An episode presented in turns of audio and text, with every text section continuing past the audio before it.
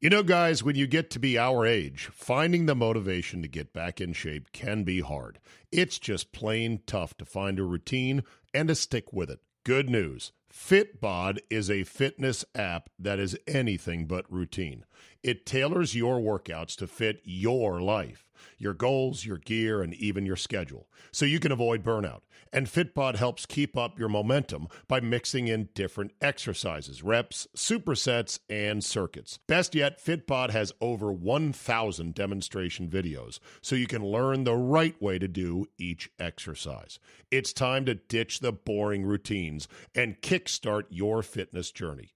Add Fitbod to your workout essentials. Join today to get your personalized workout plan. Get 25% off your subscription or try the app for free at fitbod.me slash Czabe. That's F-I-T-B-O-D dot M-E slash Czabe. Today on the Czabecast, the Brewers sealed the deal and stunned the Cubs at Wrigley. Now, how far can this magical team go? The NFL's passing numbers have never been more inflated. Andy Pollin joins me to discuss whether anybody in the league office gives a crap. All that plus the million things we still don't know one year later after the Las Vegas shooting. If you've got 45 minutes to kill, then buckle up and let's go! Here we go!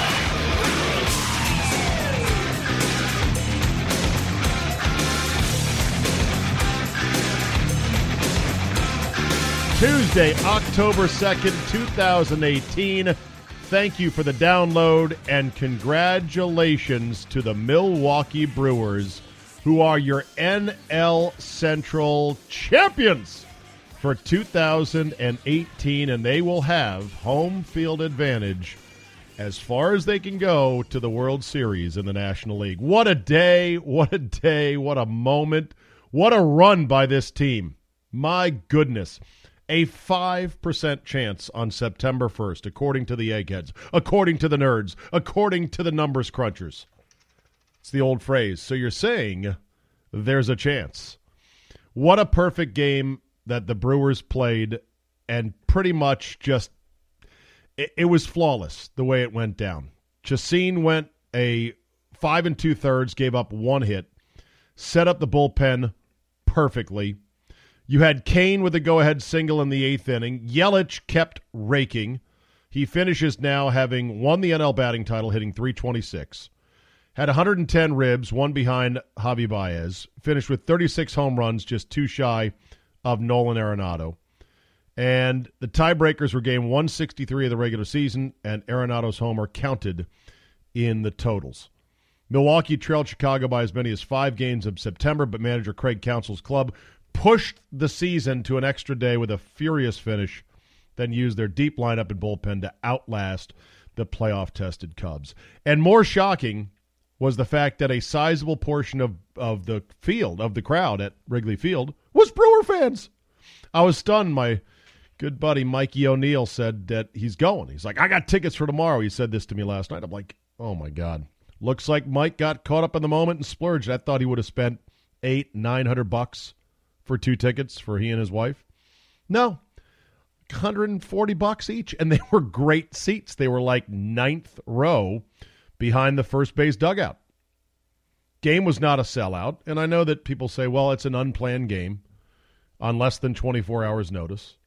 The Cubs fans were already banking on, well, we're playing some form of postseason baseball, either a home wild card game or the start of the NL Division Series. So we're not going to plan for this, but still, you'd think think there would have been enough people that would pour in. A lot of Brewer fans poured in. It had to feel great, given how badly the Cubs take over Miller Park on a regular basis, for there to be a sizable Brewer contingent in the stands on a rather a cool but otherwise nice October afternoon. Here was the final call from the longtime and legendary voice of the Milwaukee Brewers, Bob Uecker. One and two on Rizzo.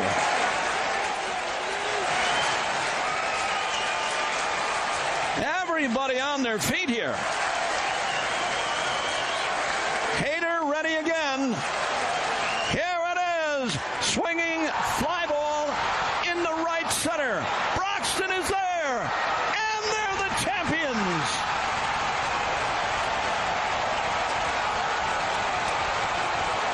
They have done it. Celebrating at Wrigley Field. They are the champions. And there it was. Great call from Uke. And I mean, tell you what, I'm watching the game and I'm, we were on the air actually. Just my show had started here in D.C. at 4 o'clock and I'm giving unauthorized accounts and descriptions of the game without express written consent from Major League Baseball. And once Baez got on after a very tough at bat against Hader, uh, Rizzo comes up and you got to respect his power and he turns he turns on that last fly ball out, and I'm like, oh shit, no, please God, please God, no. And then you see that nope, didn't catch nearly enough of it. It was going to be a harmless fly ball out, and then the celebration was on. Pretty, pretty cool. Uh, here was, here was Craig Counsell after the game, the Whitefish Bay boy who once grew up idolizing the Brewers of yore talking to the team in the champagne soaked clubhouse at Wrigley. Clubhouse. And a lot of you guys were here for that. This year we're having a special moment in this clubhouse. And it's because you guys decided to be a family. You decided to be a family. You decided to be connected. You decided to sacrifice for each other. And we just took the first step. We got another celebration this weekend. To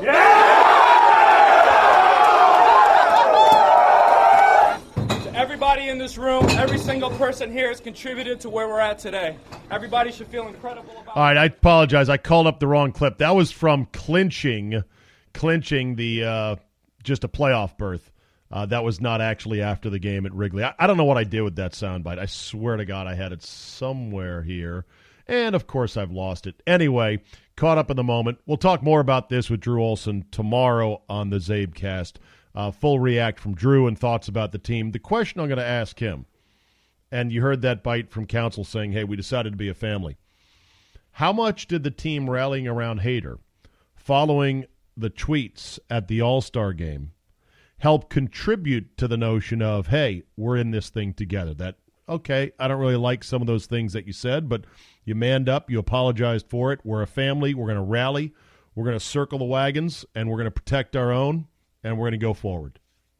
I'll ask Drew about that tomorrow. I think that probably had to help to some degree. All right, we got some other stuff to get to before we get to Andy Pollin. I love sports radio. Sports radio is great because you can just be a blowhard about anything. And you can be wrong as rain. And you can be not only wrong as rain, you can then come back and lie about how wrong you were. And who's going to, what are you going to do? Get fired? No, not at all. This is Tony Massarotti in Boston on 98.5, The Fanatic, I believe, talking about Sony Michel. And the previous week, Sony Michel, uh, Massarotti said he sucks, he blows. Then, after Sony Michel has a big game, 25 carries for 100 and some odd yards, uh, Sony Michel or Maserati says, "I'm not sitting here telling he blows." Take a listen. Impressed by Sony Michel yesterday, Maz? No, no, I wasn't. Hey, Maz, Yes, Joe. give the guy a break. It's only been his what, his fourth game into the season. That's correct. He's Give him a break. He'll be all right.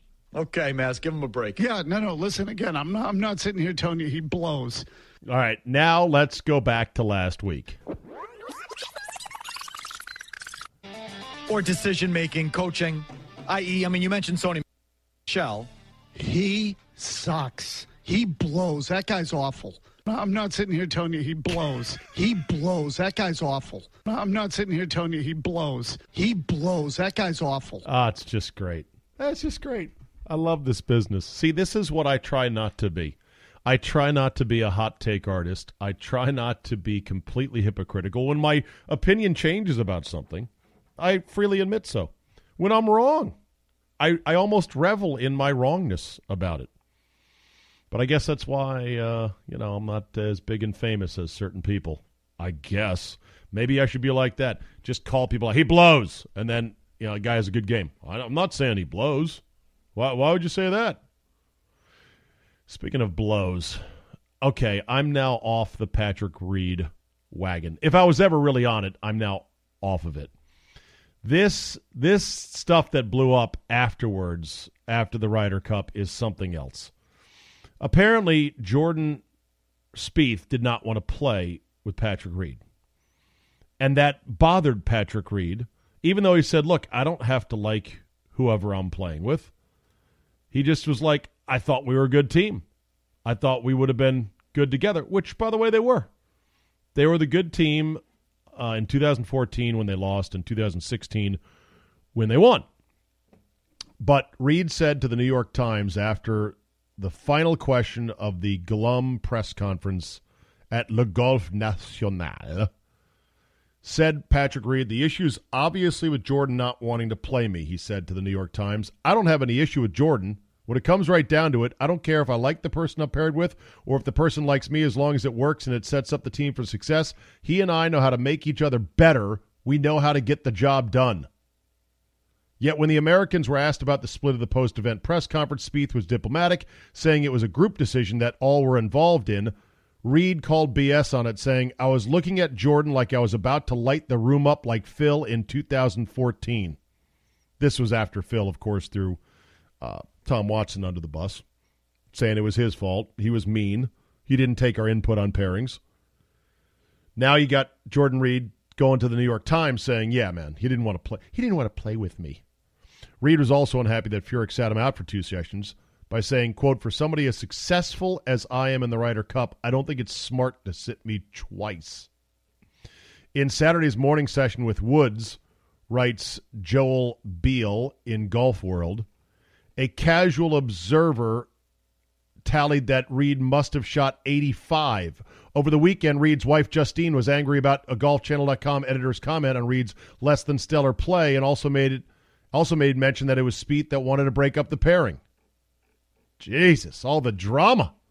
I mean, come on.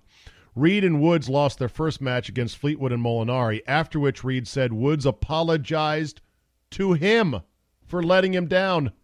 Reed then said he told Tiger we win together as a team and we lose together as a team. Wow, this guy. Of course, there's more to it than that. There's a couple of sound bites to play here. Uh, one is uh, Patrick Reed with Jordan Spieth at the Dell match play this past spring, where they ended up playing each other. Patrick Reed won that match, if I recall.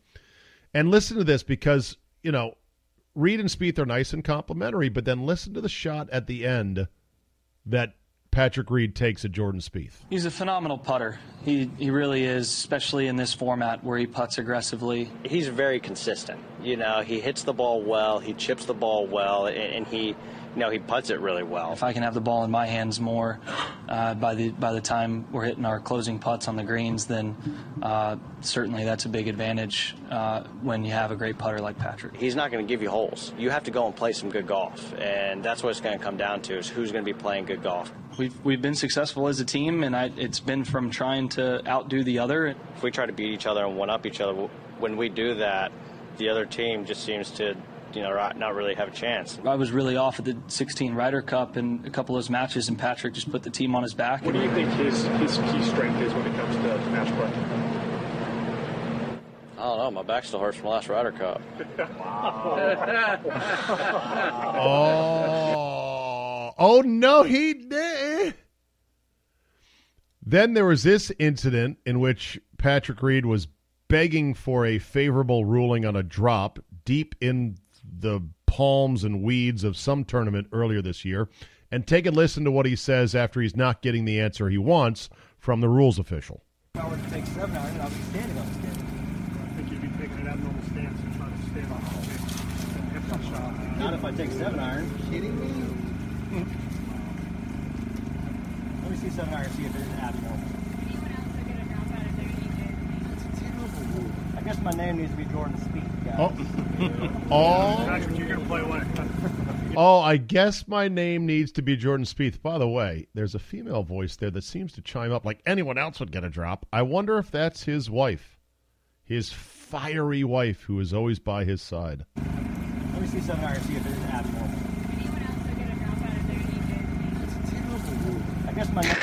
anyone else is going to drop on there. Hey, how about you don't hit it in there? Would be a good idea, and then don't beg for a ruling. Needs to be Jordan Spieth, guys. Yeah, Patrick, you're gonna play what? Now, some say he was just jokingly referring to Jordan Spieth getting the drop at the British Open on the range and through the equipment trailers and yada yada yada that helped him win the tournament. But eh, it might be a little bit more to it than that.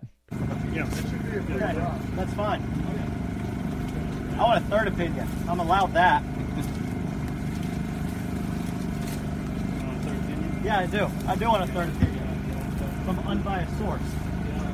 Unbiased source. I want a third opinion. Oh God, what an asshole! Look, you know what? Until we squash these little squabbles, until we actually come together as a team, we're not going to win these things. I mean, we might if we set up the course just the way we like it and uh, don't throw it away like we did at uh, Medinah. And we get lucky with a European team that comes in very weak, like they did in 2016. I don't see us winning over there anytime soon, and not with this bullshit. But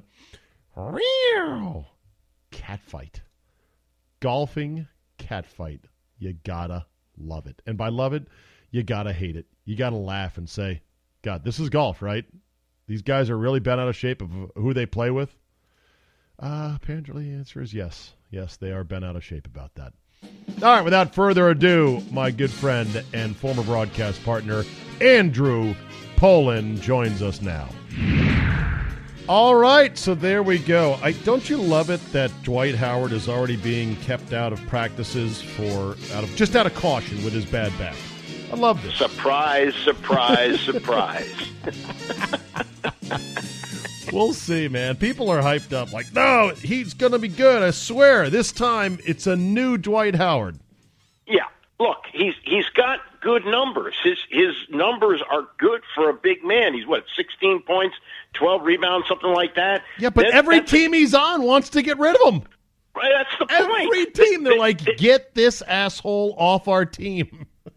Yeah, I mean it's it's one thing that if you're a cancer and you can't play, they get you out of the league. But if you're a cancer and you can play, you keep getting more chances. So this is the latest team to say, "Oh no, no, we don't care about the past. We think that he'll fit in nicely with us." I tell you what, I give the NBA this for one of the most, for one of the least uh, compelling leagues in terms of, hey, what's going to happen this year? They get the most coverage, Andy, of any sport I have ever seen. And I guess it's just because the younger demographic loves the NBA, so they cover the shit out of it. Like, if I literally have to see another Wizards preseason game update on my Twitter timeline, I'm going to lose my mind. Well, it's uh, as we speak, Knicks 46, Wizards 38. Oh, I don't give a rat's ass. It's preseason, for God's sakes. Yeah, but Austin Rivers, come on, aren't you excited about him? Oh, his yeah. Oh yeah. Come on. So, did you see? By the way, where while we're on the uh, the NBA, and then we'll get off of it because there's too much good NBA or too much good NFL stuff to talk about. Yeah. Uh, did you see where apparently Tyronn Lue said that this year is not going to be about wins and losses with the Cavaliers, but wins and lessons. Wins and lessons this year. Yeah, is is that's kind of like uh, Mike Krzyzewski saying he doesn't play for championships; he plays for relationships. That's why, yeah, I, I don't coach for championships. I coach for relationships. Yeah, because Yeah. I'm so special. Yeah, the Cavaliers are going to suck without LeBron James, and uh, we pretty much know that. I think Toronto's going to be good with Kawhi Leonard. I think Boston's going to be loaded. They're probably the favorite in the East.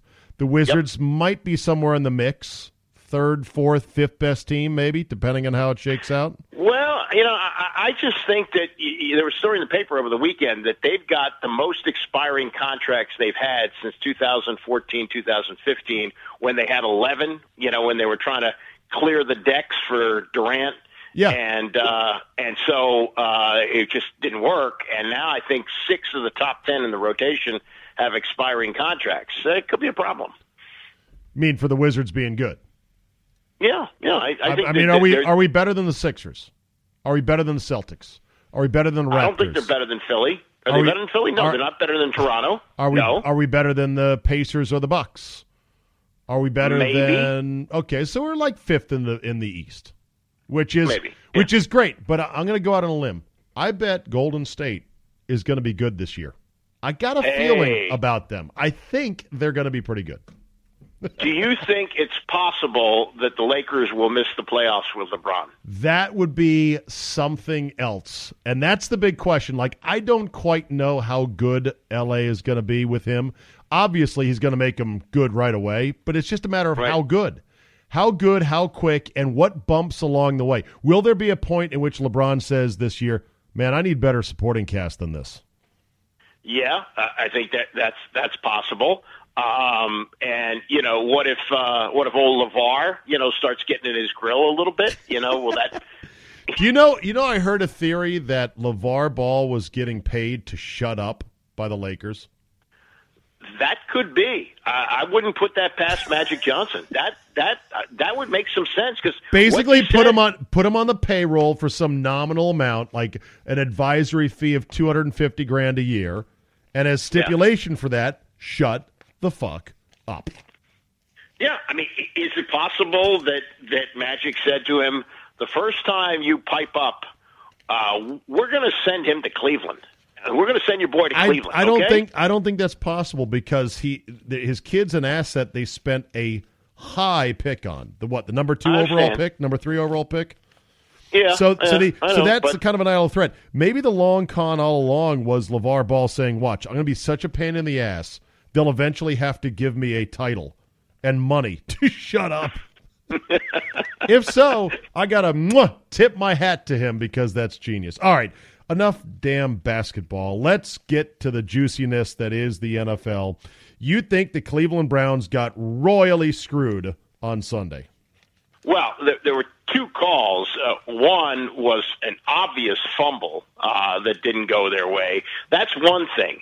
But the replay, Yep. where it, it was pretty clear that the, they got even shortchanged on the spot, and then on the field it was called a first down. They went to replay. They go to Dean Blandino to, to analyze it, and he says, "Oh yeah, that that that's a first down." And then they reverse it, and he's they and he's give- flabbergasted. Yeah, Blandino. I love it. I love it how Blandino is now stunned that even he can't tell what is or is not a right call in the NFL. Right. I mean, that, well, first of all, if the NFL is so sure that their replay system is good, then why would you allow second guessers who have worked for your side to work for the league? I mean, Mike Well, Pereira's they been doing it for a while. They can't stop Yeah. it though. Once guys leave the league, what can they do? Well, I mean, they, they could include it as part of the TV contract.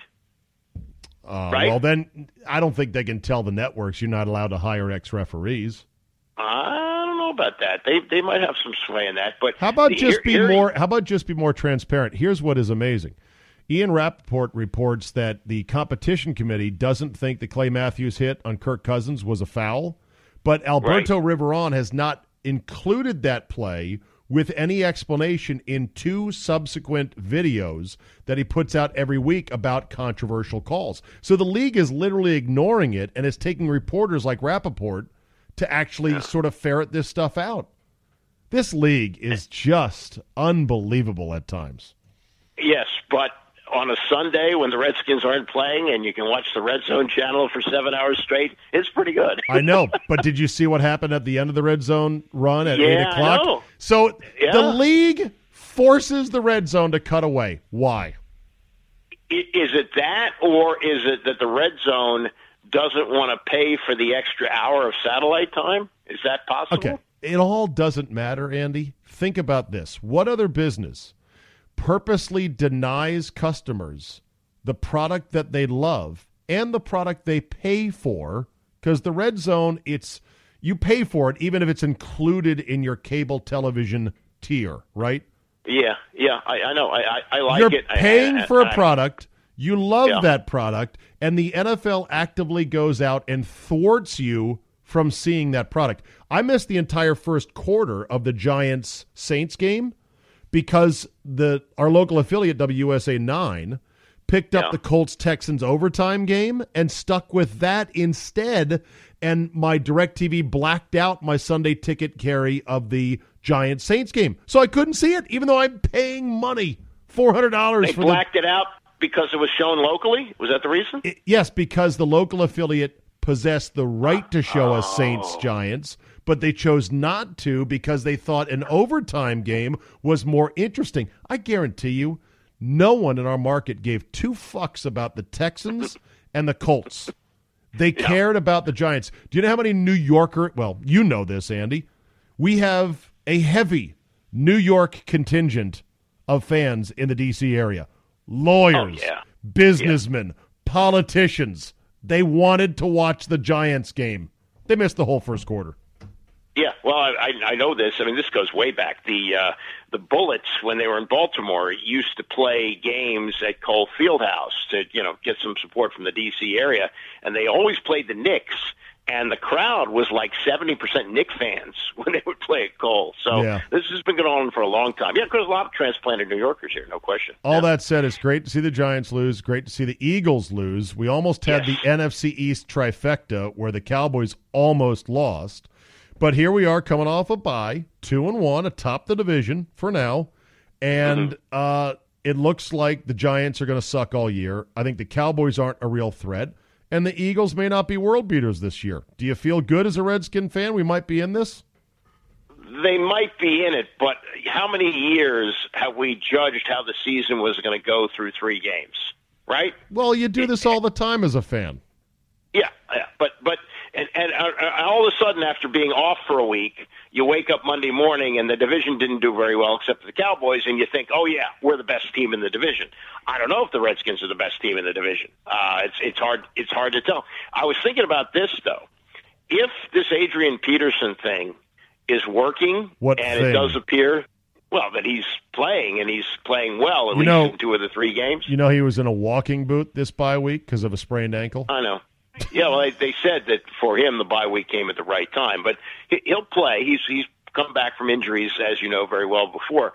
Would you? Because I think what they really lack right now is a game-breaking wide receiver. Would you Uh, now you think? Yeah, trade for who? No, no. Oh, Dez. That, that, Dez still sitting out there. Would would you say to yourself, "Hmm, this Peterson thing is working. Do we roll the dice again and bring in Dez?" Uh, no, I'm against that because Dez is no longer a game breaking wide receiver. He is a former number one who does not separate very well these days. And as soon as he comes in, he's going to be out of shape.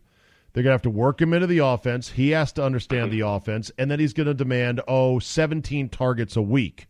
And when he doesn't get those 17 targets, plus, if you bring in Dez, here's why they won't do it. You are admitting defeat on Josh Doctson. Well, I think I was just going to say that. I think it's time because he's a guy who doesn't seem to want the ball, and the alpha wide receivers always want the ball. Uh, you know, it's still early in his career. I understand that. Between the two first seasons, he's only really played a year, so he's only three games into really what is like his second year.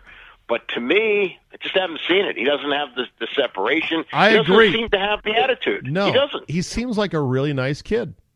Yeah, soft. A nice Yeah. kid who's glad he's in the NFL making NFL money, but otherwise, eh, takes it as it comes. Doesn't seem like a badass. Now, listen, are you for Dez? Are you actually advocating this? I, I'm thinking about it.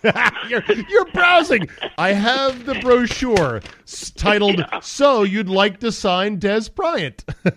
okay. Yeah. Question. I- And, and, what's, what's the downside? So he comes Ah, in, he's a pain in the ass for two weeks. You cut him. It's not. you- You're not giving him big money. Question: Do you not see yourself? I feel like I'm your counselor now, Andrew. Andrew don't you see you falling in the same destructive patterns of the Redskins of 2001, 2002?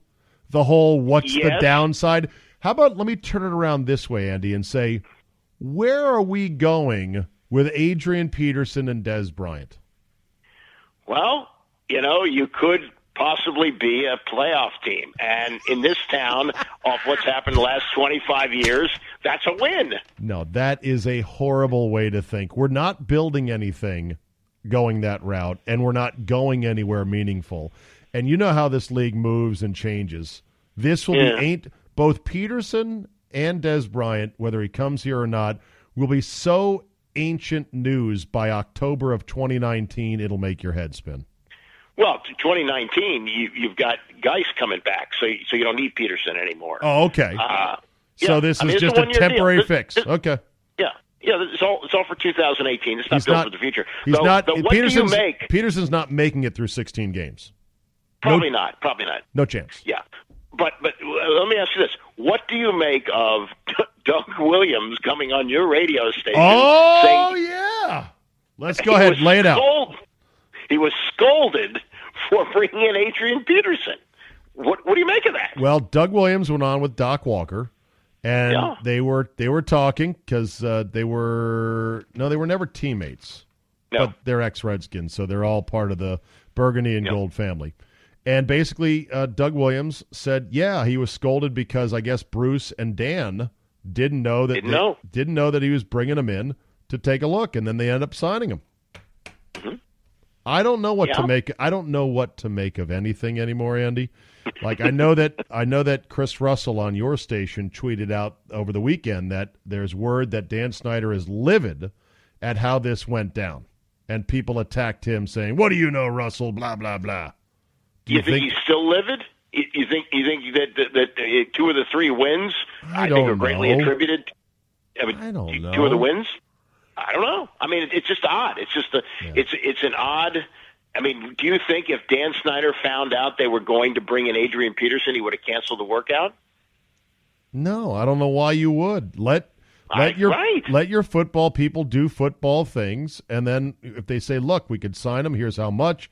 Here's what I think he can do for us," you make an evaluation and go with it. None of this Yeah. shit should be that hard. There shouldn't be any. I mean, this is just football. Hey, he's available. Yeah. Bring him in. Try him out. See what he looks like. If he's good, sign him. If not, see you on down the road. I don't get it. Yeah. yeah. Uh, let's see other stuff from the weekend. Uh, I guess the Ryan Fitzmagic is now finally out. Can you Well- can you compare Fitzmagic as a player to anyone else in NFL history? Uh, somebody who who bubbled up for three weeks and then the pumpkin turned into a carriage like but that. it's like this has happened now at repeated stops. He is what I call a journeyman baller. That Yeah. he is a journeyman in skill set, and over time it's going to be proven. But for brief spurts, he looks like hell on wheels. Yeah, I I don't understand it. You know, part of it was that that Mitch Trubisky was just on fire. I mean, the, the defense of Tampa Bay was ridiculously bad, uh, but he didn't he he didn't help him either. He he did not have a, have a very good day. Um, and and you know the, the it kind of works for the Bucs because they were in a a ticklish position. I mean, you, you got to play Jameis Winston. You got to find out if he's your long term guy. He's a he's a one slash one. You've got your whole franchise. Your franchise set your course, a five Yeah. plus year course on Jameis Winston. You can't back off of that now. Not because I mean, as bad as what it was, he did, fucking degenerate, you know, uh, you know, Yeah. asshole that he is. You can't stop the train just for that. You let him pay his penalty, let him sit out his time, and then you get right back in the Jameis Winston business. Yeah, you're too invested. So it, it, it kind of works in their favor. But on the other hand, you know, do you bring in Fitzpatrick to some other team? How about this? Do you think if you are San Francisco that you might be interested, knowing that he could give you a good second half of the year? I don't know. Where's San Francisco going? I mean, nobody is beating the Rams in that division.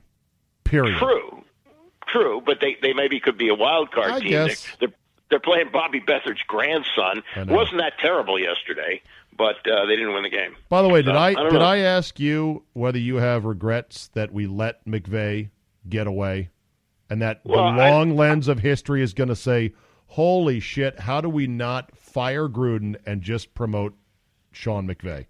Oh, if they knew what they know now, of course they would. But I mean, when when Sean McVay left the Redskins to interview for head coaching jobs at the age of what thirty?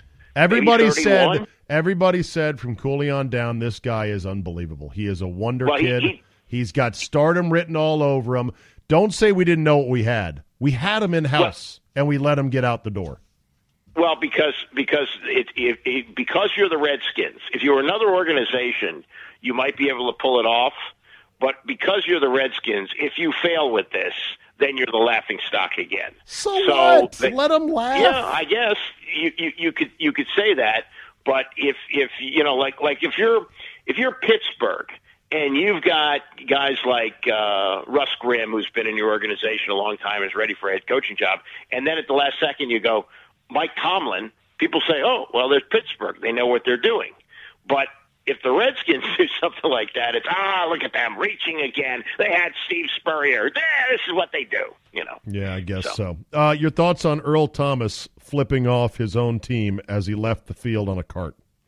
Well, you know, I, I've seen people like Rich Eisen who are, are very defensive of of what he oh he, he you know he's going to get paid he's got to get paid because these guys get hurt all the time. He's been bitching about going to Dallas for like two years, right? A while. And yeah, and and so and then he wants a new contract. Complain, complain, complain, and then he gets hurt. And what he's angry at his teammates for getting hurt. It looked to me like it was a pretty routine play that he broke his leg. It was totally like he was just stumbling towards the uh, wide receiver in the end zone and fell forward and then banged his leg on the Yeah. butt, on the butt or the leg of the receiver. And I'm like, wow, that's weird that that's a broken leg, but that's what can happen. See, I think it's a, it's a, it's a little bit much to say these guys deserve to get paid. He has been paid, and injuries of all sorts are going to keep happening. You know, a broken leg sounds awful, but it's actually better than a knee, isn't it? Yeah, yeah, yeah. And- And, and- he's he, he he could sign with Dallas in the off season now. He's he'll be a free agent at the end of the year. Yeah, you know, like, I he'll come back from that. Until I read Dr. David Chow and his analysis of the injury, a broken leg, if it's clean and if it's one of the bones in your leg that's not that important, way better than an ankle, way better than an Achilles, way better than a knee, and he will be free to sign next year. Although I, I did hear that that it was the same leg he broke a couple of years ago. So you know maybe it's a chronic thing. I don't know. I don't know. I mean, how soon before we get cyborg football where guys are playing literally with one bionic appendage on every team? An arm, a leg. Here's the other thing about the NFL right now. You've noticed all these passing records being set all over the place. That the league is going to have a pile of data. This is worse than the juiced ball era in baseball.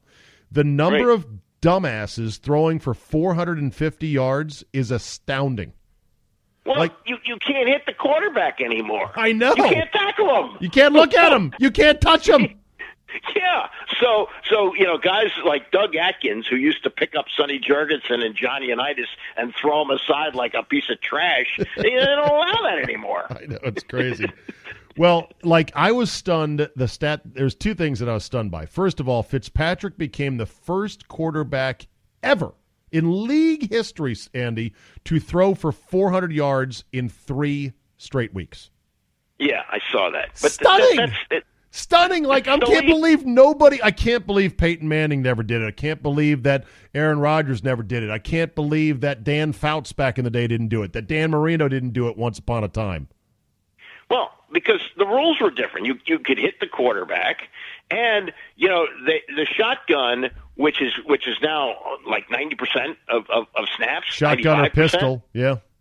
Yeah, I mean it, it, it's it's all the time. So like I was watching a lot of the Cleveland game, and Baker Mayfield had one of his turnovers when he went under center. Oh, he's not used to doing that. He's never done that before. It's very weird. You Where know? do where do I put my hands? Right under his ass Yeah. like that? That seems weird. So, do you think do you think anyone at the league or any owner is saying to anybody, "Hey, we need to slow this down. We are permanently disfiguring the numbers associated with our game. We'll have no way in the future of deciding, well, this, was this guy really great or not?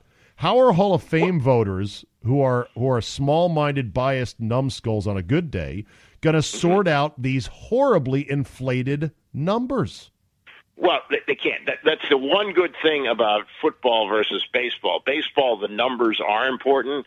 Football, they're not. Nobody knows exactly how many yards Emmitt Smith ran for. Well, they're not And- they're not mythologized, but they're important this in this regard. They're used in Hall of Fame induction considerations.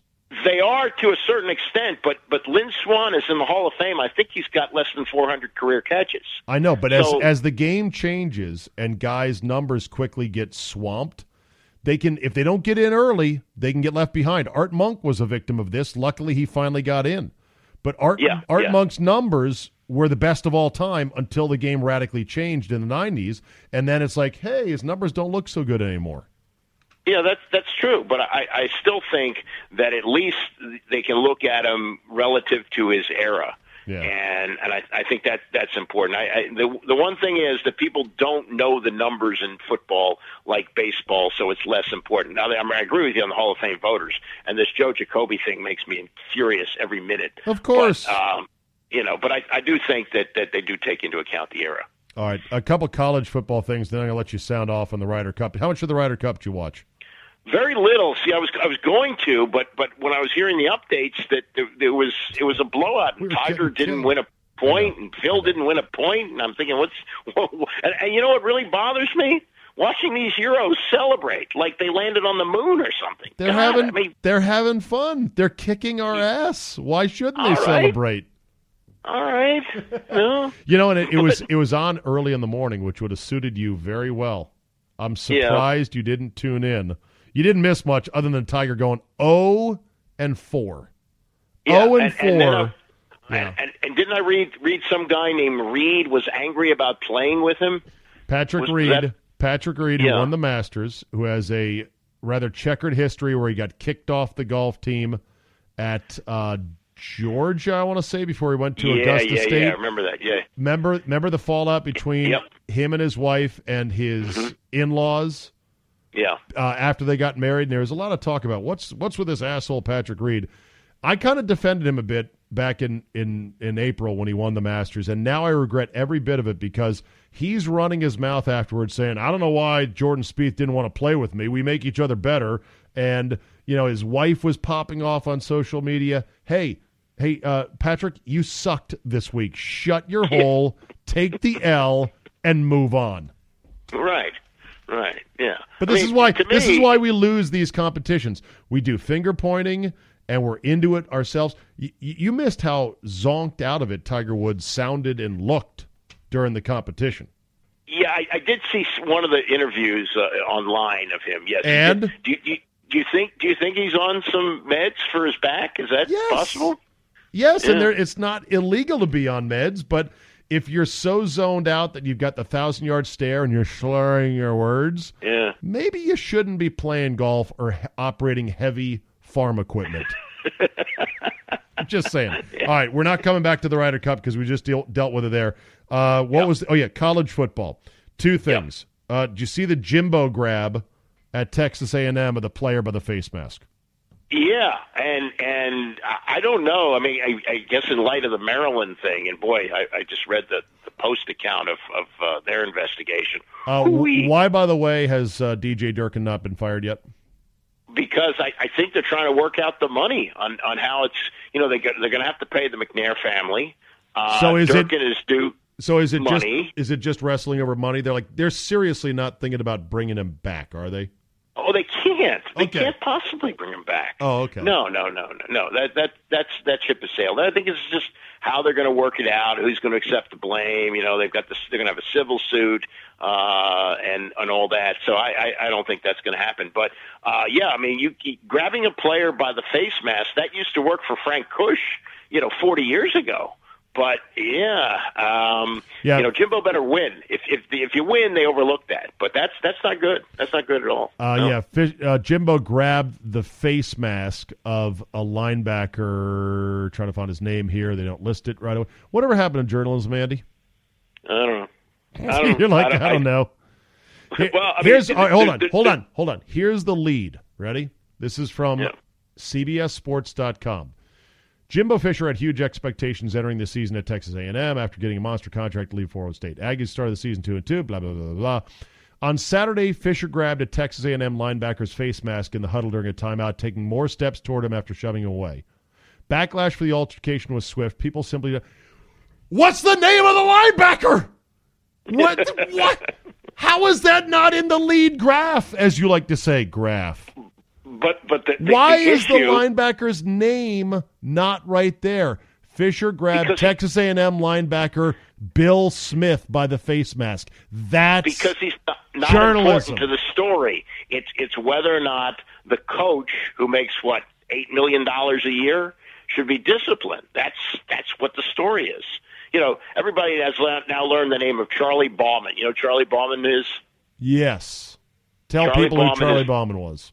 Charlie Bauman was a, uh, I think he was a linebacker for for Clemson, and they were playing Ohio State in the Gator Bowl, and he intercepted a pass, and he came over to the sidelines, and Woody Hayes slugged him, and Keith Jackson, who was doing the game, didn't even say anything about it, and uh, and nothing happened until the next day, and Woody Hayes was fired. Yeah. He was uh, fired for that. The linebacker's name is Tyrel Dodson, and Tyrel Dodson said that Jimbo was in the right and that it was no big deal, and he did the right thing. Basically, Jimbo Well, wanted to say that. he, he wanted to separate uh, because I guess Dodson was scuffling with another player from Arkansas and going to risk a penalty, and so he went out there and grabbed him.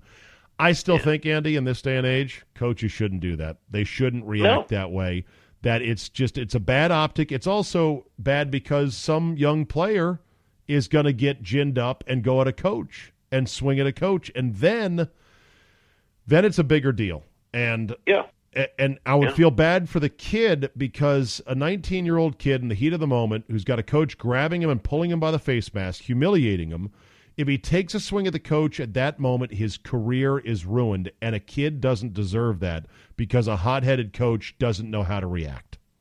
Agreed. Uh, look up the name Jim Wisman, who was a basketball player at Indiana in the mid 70s, and there was a picture on the pages of all the papers of Bob Knight grabbing him by the jersey and pulling him over to the bench. Nothing Okay. happened tonight. Nothing. Yeah, well, Nothing. Oh, there, yeah, there it is right now. I'm Yeah, looking. yeah. grabs him and yells at him. The other thing was uh, Penn State and uh, uh, Oh, Franklin. Yeah, uh, Franklin, not Ron Yeah, Franklin. Yeah, the Franklin is the coach. Yes, yes. Why? Why are you having? Frank. Why are you having brain lock as well? Co- Coach Franklin. Yes.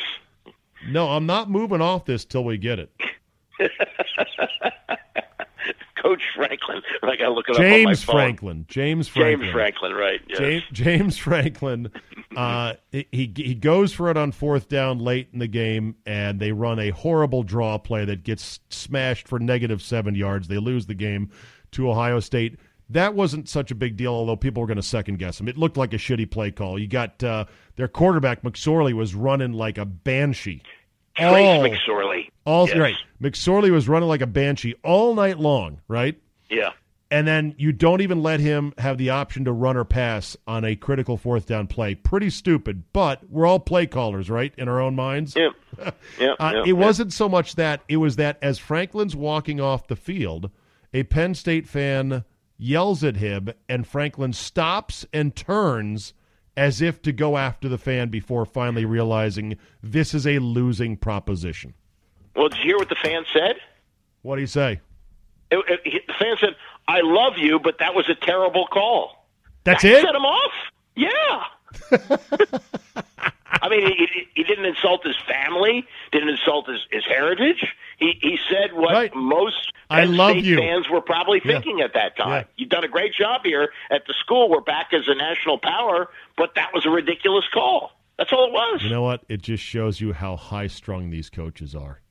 oh yeah, They yeah. they Yeah. are wound tighter than a banjo string because the pressure Yeah. to win is so big, and every one of them not named Nick Saban realizes they're still not good enough in what they do to beat Nick Saban. It's got to be Oh. infuriating. Although they they uh, they did not cover this week, they were forty nine point favorites in that game, and I think they only won up, by they're up fifty. They're forty eight point favorites. They're up fifty six to nothing, and then Yeah. basically took took their foot off the gas. Right, right. He's he's he's got it. I mean, he, for, he's got two things going for him. One, he's a great coach, and two, he's got a heritage program. He's got one of the great football programs in the history of college football, Yeah. and he he's built it to the point. I mean, also, you know, you watch NFL games now, and because they're always in that sweet spot, three thirty on CBS. It seems like every game is Yeah. is, is an Alabama game Yeah. you know these guys when they get to the pros. So so they're they're well known. They're marketable. It, it, it doesn't really make sense to go anywhere else. Look, look at this kid. That this kid, uh, Cam Sims, who who made the Redskins opening day roster. He didn't even play at Alabama. I know. He didn't play. He, he, he, he got like you know twenty passes his whole career. Yeah. Amazing. Yeah. All right. Hey, by the way, tell your son Jeremy, nice choke by the Cubs as the Brewers Yeah. sweep in and steal the division title from under their noses. I bet your son, who's a big Cubs fan, is pissed off. Yeah, I know. But you're you're you're semi invested in Brewers, aren't you? Because you've been I'm doing very- radio there for I'm a long time. them. Very happy for them. Yeah. This is look. This is huge for them. I mean, they won their division once in 2011. They were a wild card in 2015. I want to say, and or maybe vice versa. And then the last time they were in the playoffs was 82 with Robin Yount and Paul Molitor. That's the last time they were in the playoffs. No, it's like 82, 2011, 2015, and now yeah, this but year. but but the '82 game, I remember the '82. That was before you know you had uh, the wild cards and all that, and they played the Orioles on the last game of the season. The winner was in the playoffs, and the Orioles had Jim Palmer pitching, and it was like a you know it's like a lopsided game, like nine to two, something like that. Brewers won. Yeah, no, this is Yeah. this is huge for them. That's why like fifty percent of the stadium, uh, fifty percent of Wrigley on Monday was Brewer fans Yeah, because it was not it was not a sellout, believe it or not. Yeah, I was wondering how they got tickets. Yeah, that, that you would think that the Cub fans would pack the place, but No. that's that's because 'Cause- the Cubs have had recent success. They won it- the World Series two years ago. And it was an unplanned game, Yeah, so that's you true. literally had less than twenty four hours notice. Uh, by the way, it was eighty two. Sorry, yeah, 82, 08, and twenty eleven. Okay, Actually, Yeah, 80, 80 no, I'm sorry, 81, 82, 08, and 2011, and now Yeah. this year. So there you go. All right, Andy, anything else? We got hockey starting up on Wednesday. Tom Wilson's already facing a double digit suspension Yeah. for a cheap shot in the preseason. Banner goes up on, on Wednesday night inside the house that Ted built. It's just nice to have a championship banner and not an attendance championship banner hanging in the rafters. True, and and do you? And you are a big Caps fan because you you went Yes. when you were a kid many times. So I consider you a, a longtime Caps fan. Do you have a sense of complacency going into the season, as in? What happened this past season was good enough to hold you for a while, or do you hunger for a back-to-back championships? I mean, I want them to win another one for sure. I think Yeah. the chances of that are less than 50%. Yeah, I I thought I, I saw Joe Beninati over the weekend, and I said to him, I said, you know, the, the party just ended like Tuesday, so uh, you know the chances of them being ready to start the season. He says, oh no, he says he says Alex is at the point in his career where he knew he had to come in in shape. He said Backstrom came in in shape. These guys are ready to go. The big question is the straw that stirred the drink is gone. You know, Trotz is not there anymore. It's Reards, and and will we see, you know, because we had that with Richie Petitbon and uh, Joe Gibbs to some degree, although there were extenuating circumstances. But, you know, without the coach, is this a team that can go far once again, or did they rely a lot on, you know, the way he motivated them? I don't know. Currently, the Caps are the seventh favorite to win it all. Lightning, Bruins, Leafs, Knights, Jets, Predators, Penguins, all better odds than the Caps. So Well, maybe, maybe that's maybe where we- they do better. I know. that- maybe we they're better in play. Maybe we play the disrespect card. How about that? Yeah. We're being that could be. disrespected right here. All right, Andy, good to talk to you as always. We'll chat next week. All right, Dave. See ya. We'll end on this today. It's been one year to the day of the horrific mass shooting in Las Vegas, Nevada, from the Mandalay Bay by one Stephen Paddock, who killed 58 Las Vegas concert goers at a country music festival and wounded nearly 550 more of them. Story one year later says experts dig deeper to find shooter's motive, but otherwise they are still at a dead end as to what the hell was going on. I read the story in the Wall Street Journal, and they, you know, quote a lot of people involved in law enforcement and profiling and everything else. And I get through it, I get through it, and they're like, uh, "Yeah, we got we got nothing basically." Uh, the one thing that was apparently discovered is that his finances had dwindled from 2.1 million. His bank accounts dwindled from 2.1 million down to just 530 grand in the two years before the attack. But the Sheriff Joe Lombardo of the Las Vegas Police Department said they were not able to definitively answer the why. And of course, you know, the story talks about, and, and I, I went right to the comments section, uh, which I always do because I got to read the wackadoo comments from people. And that got me to go down a rabbit hole of, hmm, that's interesting. Well, eh, I don't know. Well, that can't be true. But I remember early on, there was news reports that claimed from reputable news outlets like the Los Angeles Times or supposedly reputable news outlets that claimed he made his money as an expert video poker player. To which many people said, ha ha ha ha, bullshit. No chance. There is no such thing.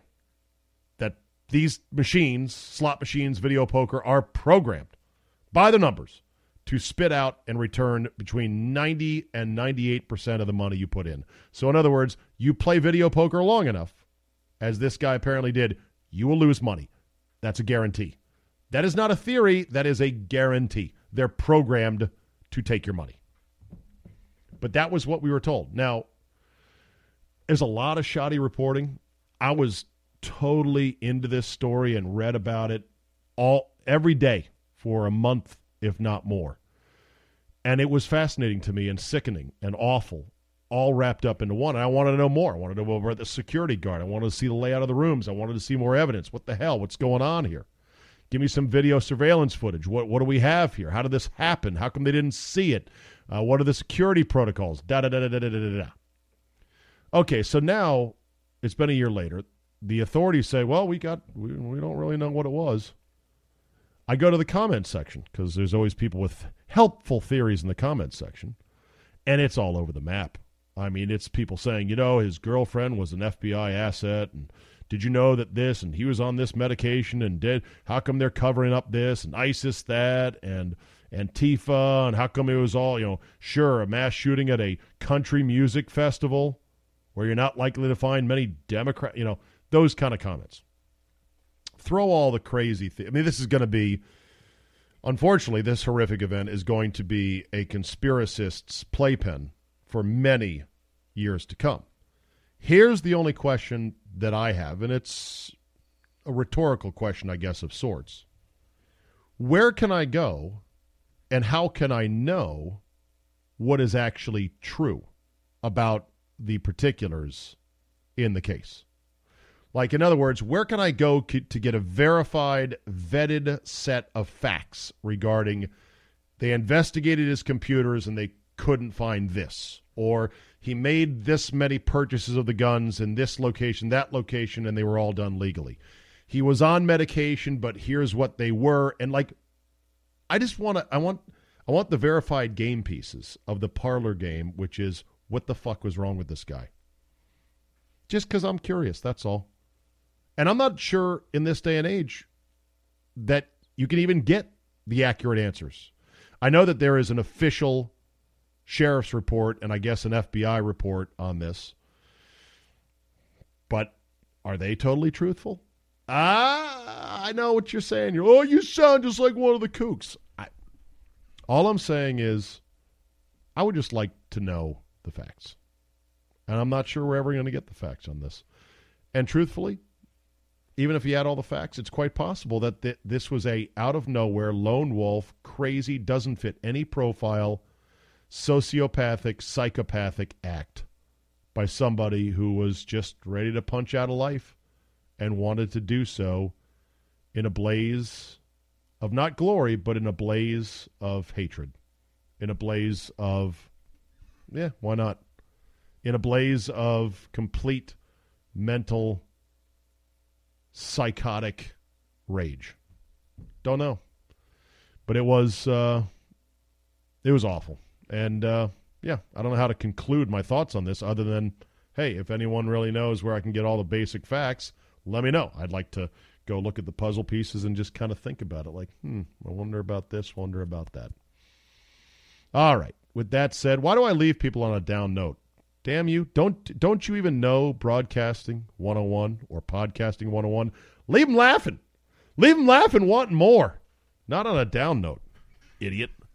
Thank you for listening. Tomorrow, Drew Olson. Download, subscribe, comment, like, tell three friends. Congratulations, Brewers. Congratulations, Dodgers. Premium Czabe can be had at czabe.com slash premium. Sign up for the Monster uh, Week Number Five Football Five Ways Friday. We keep getting better and better. Thank you for all the feedback and compliments on the Friday Football Podcast. Only four ninety nine a month, and it helps support this very podcast. Now go troll somebody online in a LeBron versus MJ argument, and we will see you next time.